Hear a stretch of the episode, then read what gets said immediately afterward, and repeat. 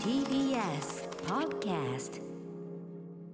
時刻は6時30分になりました。2月23日木曜日本日祝日でございます。TBS ラジオキーセーションにお送りしているアフターシックスジャンクションパーソナリティの私ライムスター歌丸。そして木曜パートナー TBS アナウンサーのうないりさです。ここからはカルチャー界の気になる人物動きを紹介するカルチャートーク。今夜のゲストは翻訳家の森瀬亮さんです。森瀬さんいらっしゃいませ。ははい、どうもこんばんは。よろしくお願いします。い大変ご無沙汰しております。こちらこそ。はいはい、えー、森瀬さんいろいろいつもお世話ってお世話になっておりますが。はい、森瀬さんはアメコミやクトゥルー作品などを手掛ける翻訳家です。またロード・オブ・ザ・リングをはじめとしたハイファンタジーにも詳しく去年の9月1日にはロード・オブ・ザ・リングドラマ版公開直前一夜漬け特集などたびたびお世話になっています、まあ要は我々の手に余る領域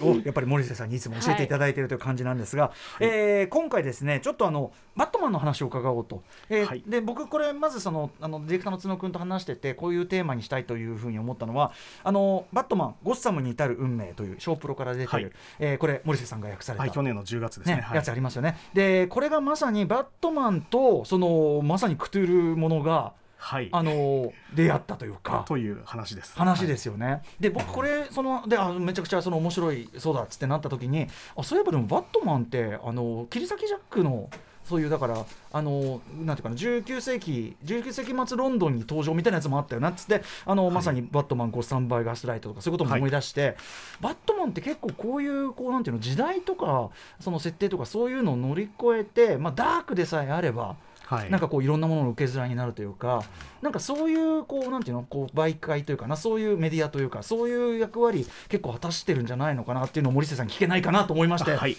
勝手にちょっと振ったんですけどいかがですかこれ森瀬さん。そうですよね。もともとがあのまあスーパーマンというあのヒーローが DC コミックスいたわけなのですけれど、それとあの対照させるような形で作られたあのヒーローですので、はいあの刑事ものとか探偵もののあの側面でなおかつ夜の街が手舞台であるという。うんだから地に足がついているので、あの、はいい、ろんな人間ドラマと当然ながら接点が大きいんですよね。はいはい、人情ドラマもできますしホラーもできますし当然ながら探偵あの刑事もできるものすごいリアルによるすることもできますしね、もちろんね、そうあのスーパーマンみたいにマッハで飛んだりはしないのでそうかじゃあやりやすいはやりやすいと。じゃあ割とそのそういう作品バットマン多いというのは間違いではない？はいあのもちろんあのバットマンがあのデビューしてからすでに80年以上経ってますので、うん。もうたくさんいろんなあのおよそ考えられる限りいろんなバージョンのバットマンが書かれてきました。その中でもあのただあの番外編的な作品というのはどうしてもありましてそれが最近はエルスワールドという言い方でくくられてるやつパラパラレルワールドのやつですね。エ。ルスワールド、はい。まああのね今ママルチバースなんて言葉だいぶ解釈してきましたけど、はい。エルスワールドまあ大体そういうことですかねその他のそのパラレル的な設定でやるそうですね。あのマルチバースはマルチバースでやっぱりこうあの意味があるにはあるのでちょっと面倒くさいんですよね、うんうんうん。あの同じ意味で使われることもありますし、うんうん。別物として使われることもあるという、うん。ままああその辺の触りを今日お話しすることになるのかなという。はいはい。わかりました、では、えーお知らせの後、まあバットマン作品エルスワールド作品群というのを森瀬さんにご紹介いただきたいと思います。はい After Six Junction. ここからはカルチャートーク。今夜は翻訳家の森瀬亮さんに受け皿としてのバットマンについて解説していただきます、はい、さまざまなジャンル、さまざまな世界観の受け皿としてのバットマン、エルスワールド、えーバットマンということを伺います。えーただ、まあ、先ほどおっしゃったようにね、もちろんすごい歴史があることですもんね、バットマン。いきなりこの時間,、なの時間はね。えーだからもう80年以上大量のあのバットマンがありまして僕も当然ながら全部なんか読めるわけがありませんのでいやまあ読んだ人はたまにいるんでしょうけどね、うん。はい。まあわけがありませんので本当に触りを紹介するだけですということでラジオの前の黒人の皆さんにはご弁明させていただきますいやいや、このちゃんとした断りがあるところに、はい。森瀬さんの本物ぶりがあるということですから。はい。ということで、まあ、バットマンといえばこの番組アトロック映画祭でもねあの一番最新版「ザ・バットマンね」はい。えーマット・リーブス版というのを、はい、鑑賞したばかりですが、えーバットマン作品他にもいろいろ展開が発表されてますね森瀬さん。もうまさにあのず先日あのザ・フラッシュという今度の映画6月でしたっけ？うん。公開が、の映画の予告編の方であの1989年のマイケル・キートンのバットマンがとついに登場と、うんうん。前々から出る出るとは言われていたんですけど、はい。やっぱりこう明確にちゃんとキートンの顔が出てきましたので,、うんうん。で同時にあのベン・アフレックのあのジャスティスリーグ以降のあののシリーズの方のあのベン・アフレックがちゃんと出てるということで。これややこしいけどフラッシュはそういう意味では DC の中のマルマルチバースというかを渡り歩いてだからスパイダーマンでこの間起きたようなことがはい。DC でも起きてるってことですかね。タイミングいいですよね。あのマーベル側がまさに「スパイダーマンノーウェイホーム」をやった後ですので、うんあの複数作品あのべ別々の3人のスパイダーマンえこれネタバレにもいいですよね。え あの3人のスーパーマンが同時に出てくるということをもうすでに視聴者が知ってるという、はい、でだから今回の「バットマン」もそこまでの驚きではないのかもしれないですが、逆に言えばスムースにそれができるというか、はい。またあの僕らがさっき言ってたマット・リーブス版の「ザ・バットマン」はまた別個にあるわけだから。そうなんですよ。でしかも今度ジェームズ・ガンが入って DC ユニバースちょっと仕切り直しじゃないですか、はい。DC ややこしいんだけどっていう問題は確かにちょっとありますよね。今後だからバットマンがじゃあどうなるのかというと本当に新しい俳優さんが出てくるかもしれませんしあのうん。どこまで、あのまあ、全然予想もつかない状態ではあります。ねまあ、あるある意味マルチバースとかっていうあれを出したらまあ後からどうとでもなるっていうことになったから。そうですよね。便利っちゃ便利。はい、もともとですねあのザあのフラッシュがこういうあのばあのマルチバース展開するっていうのは大きな意義がありまして、うん。あの1961年にですね「ザ・フラッシュ」というあの雑誌の方のタイトルですねこちらは。が、123号というのが出ていましてこれがですね初めてあのアメコミがあのマルチバースの概念を取り入れた作品だと言われてます。1961年だ。61年です。もともとですねフラッシュって2人いるんですよややこしいことに、うん。うん1956年にあのあのデビューしたのが今のバリー・アレンというあの、エズラ・ミラーが今演じているあのバッタン・フラッシュなんですが、はい。それよりも前に1940年にですね全く違うフラッシュというキャラクターが J・ ギャリックといううん。あのギャリックだ。というあの名前のあの人物としてあの、はい。DC の世界に登場しています。えこの2社の関係って？いや関係なかったんです関係ないんだ。あの全く同じ名前のあのキャラクターだったんですが、これが1961年に同じ作品に現れて同時に出てくるというのをやったのがああの先ほど言ったあのザ・フラッシュです。なるほど。なんかあれですねあのウルトラシリーズがもともと全然別個にあったのが、はいまさに途中でね兄弟化するみたいな、はい。うんうんで軽くちょっと僕のあのテリトリーに近い話をしますとこれのライターをやったのはガードナー・フォックスという人でしてこの人実は JSA ですね。あのジャスティス・ソサイティ・アメリカというあのヒーローチーム最初にやっぱり作った人でもあるんですが、うんうん。この人実はラブクラフトとかのあの怪奇小説の大ファンでして、はい。自分であのそういったクトゥル系のあの小説を書いたりもしてた人です。そしてね、はい。あのもちろんクトゥル神話特集でもあのご紹介したように、はい。まあ、まるあのユニバース展開い。ろんなものがこう、あのぐ同じ世界観なんだみたいなものはなんといったってこれはクトゥルがはい先駆けなわけだから。そのライターが知ってたっていうのは結構実は示唆的なことだと僕は思っていますね。うんうんうんじゃあクトゥルの構造を持ちひょっとしたら持ち込まれたということかもしれないですね。ちょっと可能性はあります。はいはいえーということでそんな中、まあ、バットマンに着目すると歴史的にどういうこうエルスワールドクロスオーバーあったんでしょうか？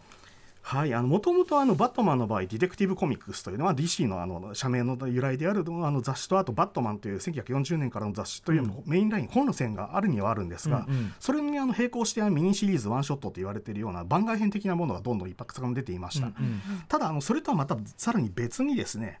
あのエルスワールドという言葉を先ほど使いましたですけれど、あの1989年ですね、うんうん。あのマイク・ミニョーラと当時すでにヘルボーイというあの別の会社の漫画であの活躍していたあのはい。アーティストを起用したあのバットマン・ Gotham by Gaslight という、うん。あの19世紀のあの切り裂きジャックの事件にバットマンが関わっていくという話を書いたんですが、これは本当に19世紀でして舞台が全く違いますし、オリジンから何から違う、まあ、はい。ブレス・ウェインではあるんですが全くあのかうん。平行世界のバットマンの話ですね。うんうん。でここから始まったあのエルスワールドというレーベルを DC コミックスが展開しておりまして。エルスワールドってレーベルがあるんですね。はい、レーベルがありました、うんうん。まあ、今はなんかもうちょっと概念的な言葉になってるんですけれど、うんうんうん例えばあのき日本語訳もされているあの「キングダムカム」という96年の話があるんですけれど、うん。これあの DC 世界のヒーローたちがさまざまな事情から退場して引退状態にある近未来を舞台に、新しく新世代のヒーローたちが結構あの暴走するんですね。うんうん。でそこに対してあの旧世代のあのヒーローたちが団結して改めて立ち上がるという話でした。はい。であとはあのやはりウフの世界って言いますとあの、まあ、定番的なのがスーパーマンですよね。スーパーマンってやっぱりねそれはそれで思考実験の器としてすごい面白いですよね。はい、あの割とあのカンザス州のあのスモールビルという町にあのカプセルが落ちてきたわけなんですけれど、ええその落ちる場所が違ったらというのは実はあちこちで書かれています。ちょっとちょっと要素を代入する要素をはい変えるだけでめちゃくちゃ面白くなるっていう。はい、うんあのまあ結構ねあのレッドサンですよね。レッドサンはい、おお好きだと聞きましたけど大好きです。はい。うんまああれは本当にあのソ連時代に、はいあのカルエルがあの赤い世界に落ちたらどうなるかという話をやったわけなんですけれど、うんうんそれと別にですねあの例えば1972年の「スーパーボーイ」という雑誌の方で、はいアフリカの密林にあのカルエルが落ちた場合の話ジャングルの王者ターカーカンというキャラクターが登場してしまう話です。スーパーマンがターザンになる。そういうことですね。うんうんうん。であとですねそのあの変則的なものの中でようやくバットマンに話が戻ってくるのですけれど、はい1993年、うんスーパーマン Speeding Bullets という作品があります、うんこれはですねあのゴッサムシティに落ちたかあのこ クリプトン人のカルエルをですね。ウェイン夫妻が拾ってですねブルースと名付けてしまう話です。面白い。やばい、はい。スーパーマンでありバットマン。そうなんですよ。はであのウェイン夫妻が殺されてしまいますのであの正史通りに。え復讐のためにバットマンになるんですよ。やでもさスーパーマンのパワーを持ったバットマンって危な危ないなあなんか。いやだいぶ危ない気がしました ただしですねやはりあの本質的にじゃあカルあのただの思考実験で終わらないんですよ、うんうん。じゃあこのあのバットマンになってしまったカレールはあのそのままスーパーマンとは全く的なものにならないのかという話をあのテーマとして出してきます、短いけど面白い話です。なんかねあのちゃんとこうスーパーマンってなんか毎回ちゃんと考えさせられるこっちもなんかこう知的な慣れを刺激されるが器だなって感じしますねやっぱね。はいうんはい、ということで、まあ、いろんなクロスオーバーシリーズがあるぞと。いう形ですねということで、はいえー、とここから時間までですね最近出版されたものからぜひバットマンのその、えークロスオーバー作品エルスワールド作品というのをちょっとご紹介いただきたいと思います。はいまあ、バットマンのこの場合はエルスワールドっていうか変わり種の方にあるんですけれど、うん結構最近どんどん面白い作品が翻訳されてまして、はいあの例えば、まあ、あの先ほどから話題になってますあのバットマンゴッサムに至る運命というですね、うん。これはあの、まあまあ、まさにあの Gotham by Gaslight のはい。マイク・ミニョーラが、あの書いたあの、うん。こちらライターなんですねアーティストではなくて、うんがあのクトゥル神話ものですね。うんうん。この話というのがですねミニョーラあの、まあ、あのご自身も認めているラブクラフトマニアですので。だってねヘルボーイだってねそう。そういうサイトだ、はいあであの人の書き方すごさまじくて、うん。あのバットマンの世界にクトゥル神話要素を挿入するのではなくてなくて、うん。クトゥル神話的な世界先に作ってそこにバットマンのキャラクター配置しちゃうんですよ。はあ。ですのであの皆さんご存知のバットマンのヴィランであるとかヒーローたちが、まああのみんな全くあの原作のあの、んうん。かかけらもあのないような感じのあの恐ろしい役柄で出てきてああっさりと退場したりするというですね結構ショッキングな話であります。はい、でそちらは、まあ、あの去年やらせていただいたんですが、うんうん。一応なんかあの同時にこれ偶然だったんですけれど、うん。アメリカではあのアニメ化がもうあの進んででまして、あはい。の3月にはもうブルーレイが出るはずです。あーええ。なるほど。もうどんな風にやるか僕も知らないので、ねえ。あのもうあの予約して楽しみになってますね。ちょ。っとね今までのあのアニメ版バットマンと同じあれでタッチってわけにもいかないんじゃないかって気がするけど、まあ、ただあの、ゴッサンバイガスライトのアニメ版がかなりあの原作からアレンジされてるので、まあ、ああいう方向なんじゃないかなと思いますね。なるほどなるほど、いそれ。バットマンゴッサムに至る運命ははい、ごめんなさい。あのいえいえ。ショープロから出てます。はい、はい、そしてあのゴッサムセントラルというシリーズはやはりあの小学館指令者プロダクションから出ているんですが、うん。こちらはですねあのバットマンがいるにはいるんですけれど基本的にあのゴッサム死刑のあの重犯罪対策課の物語ですね、うんうん。刑事ドラマです、はい。あのだから、まあ、ああいうスーパーヴィランあの本当にあの頭がちょっとああれな感じのあのスーパーヴィランたちがいる世界でうん。あの普通のあの普通といってもあの重犯罪ですね、うん。あの悪質な犯罪に立ち向かっている刑事たちがですね、はい。時々こうあの横でヴィランの事件が起きた起きたりもしながらはい、あのそれに取り組んでいくという刑事ドラマですね。バットマンも出てくるバットマンも一応出てきます。これでもこの間の「ザ・バットマン」のオープニングもそうだけど普通に警察サイドからしたらなな何こいつっていうさ本当に。えーいやこいつ混ぜちゃダメでしょみたいな。ね当然あの反感を持っている刑事たちが多くなって、主人公的な感じで出てくるキャラクターも割とそういうタイプですね。ねまともな刑事であればそうだっていう話もある。はい、えーゴッサムセントラルシリーズってのもあるんですねこれ刑事もの、はい、でそれのさらにですねあの発展系とも言える感じの話がありまして「ジョーカー・ハーレー・クリミナル・サニティ」という作品がありまして、うん要はあの連続殺人鬼マーダーファイル的なあのジョーカーが登場しましてそれをですね、あのプロファイラーのあのハーリー・クイーンゼルハーレー・クイーンがあ追跡していくというですねまた骨太のですねサイコパス系のあのミステリーです。これハーレークイーンもともとねあの分析とかもあったけど、これはじゃあ、ハーレークイーンがもう正義の正義のというかな、キャラクターとして出る。もうこれはもうエルスワールドと多分言っていいと思うんですよ、ジョーカーのオリジンも全く違いますですし、うんうん。あのキャラクターのあの、まあ、由来であるとか、出自も全く違うんですが、ただあの、ゴッサムを舞台にしていて、あのそういった全く違う物語を展開してみせるという。まあだからなんだろう最高最高最高スリラーものというかさそう最高サスまあ、ペンスそういうやつですよね、ものみたいな本当に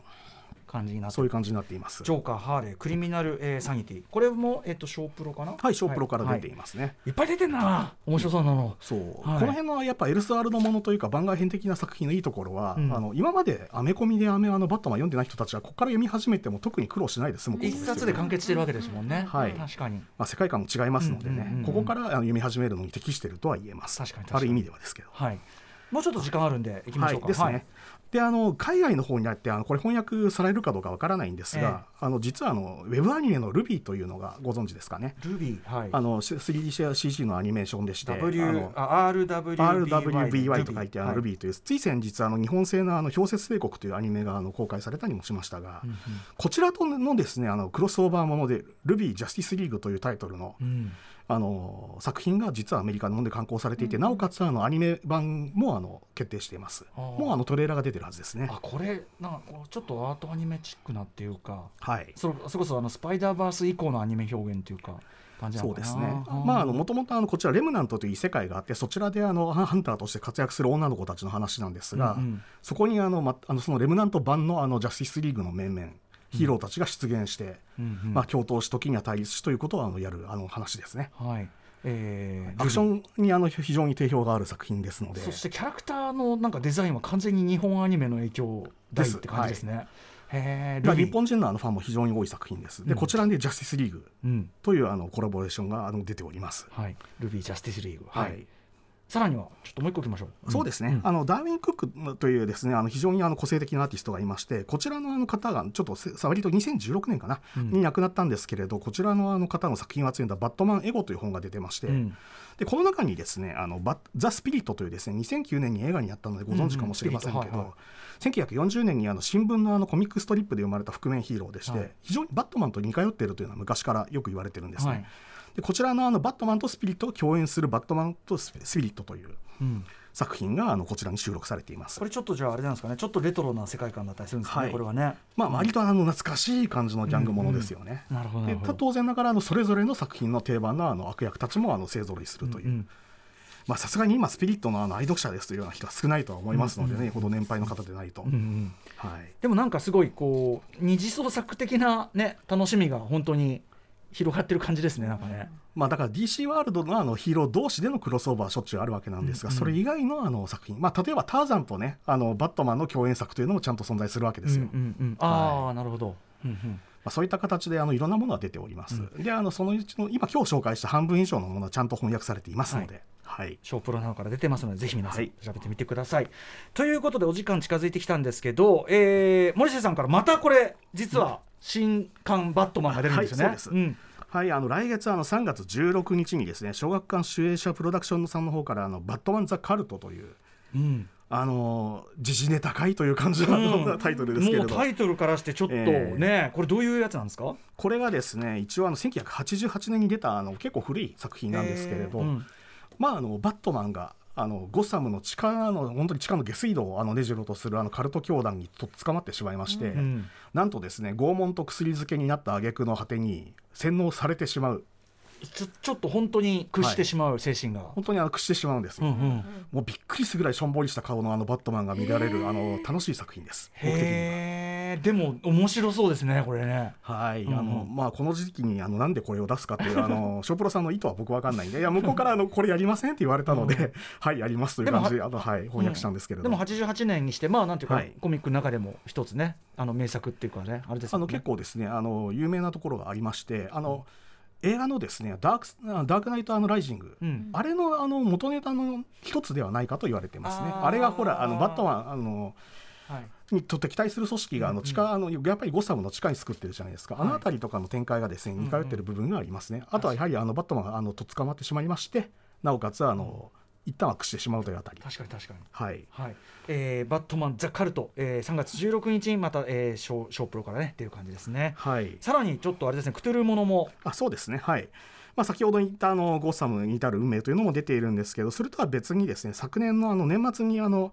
クトゥル神話解体新書というあの新しいクトゥル神話の辞典本を出しております。これあのコアマガジンさんの方から出ておりまして、はい。あの今まであの私が新紀元社の方から出した図解クトゥル神話であるとか、うん。はい。あとはあの SB クリエイティブから出していたあのゲームシナリオのためのクトゥル神話辞典みたいなものをお読みいただいた方々にははい。あのこれ要するに最新版ですのでうんうん。新しくぜひともアップデートしていただけるといいなと思います。しかもそこにバットマン項目もあるという。あ項目といいますかですね、まあ、アメコミのクトゥル神話という、まあ、うん。うん僕がツイッターでよくあのバサ、うん。うんいや何やらつぶやいてるものの一部なんですけれど、うん。まあ、あのアメコミに取り込まれたクトゥルフ神話要素の中に当然ながらバットマンはい。あのアーカムアサイラムとかですね、うん。がありますので、まあ、そのあたりも紹介しております。今だってアメコミ、まあ、当然あの今ずっと観光続いあのあれアラムーアのネクロノミコンとかね、はい。もう続いてるし、まあ、もうすぐあれもやるんですもんねあのギデルトロの。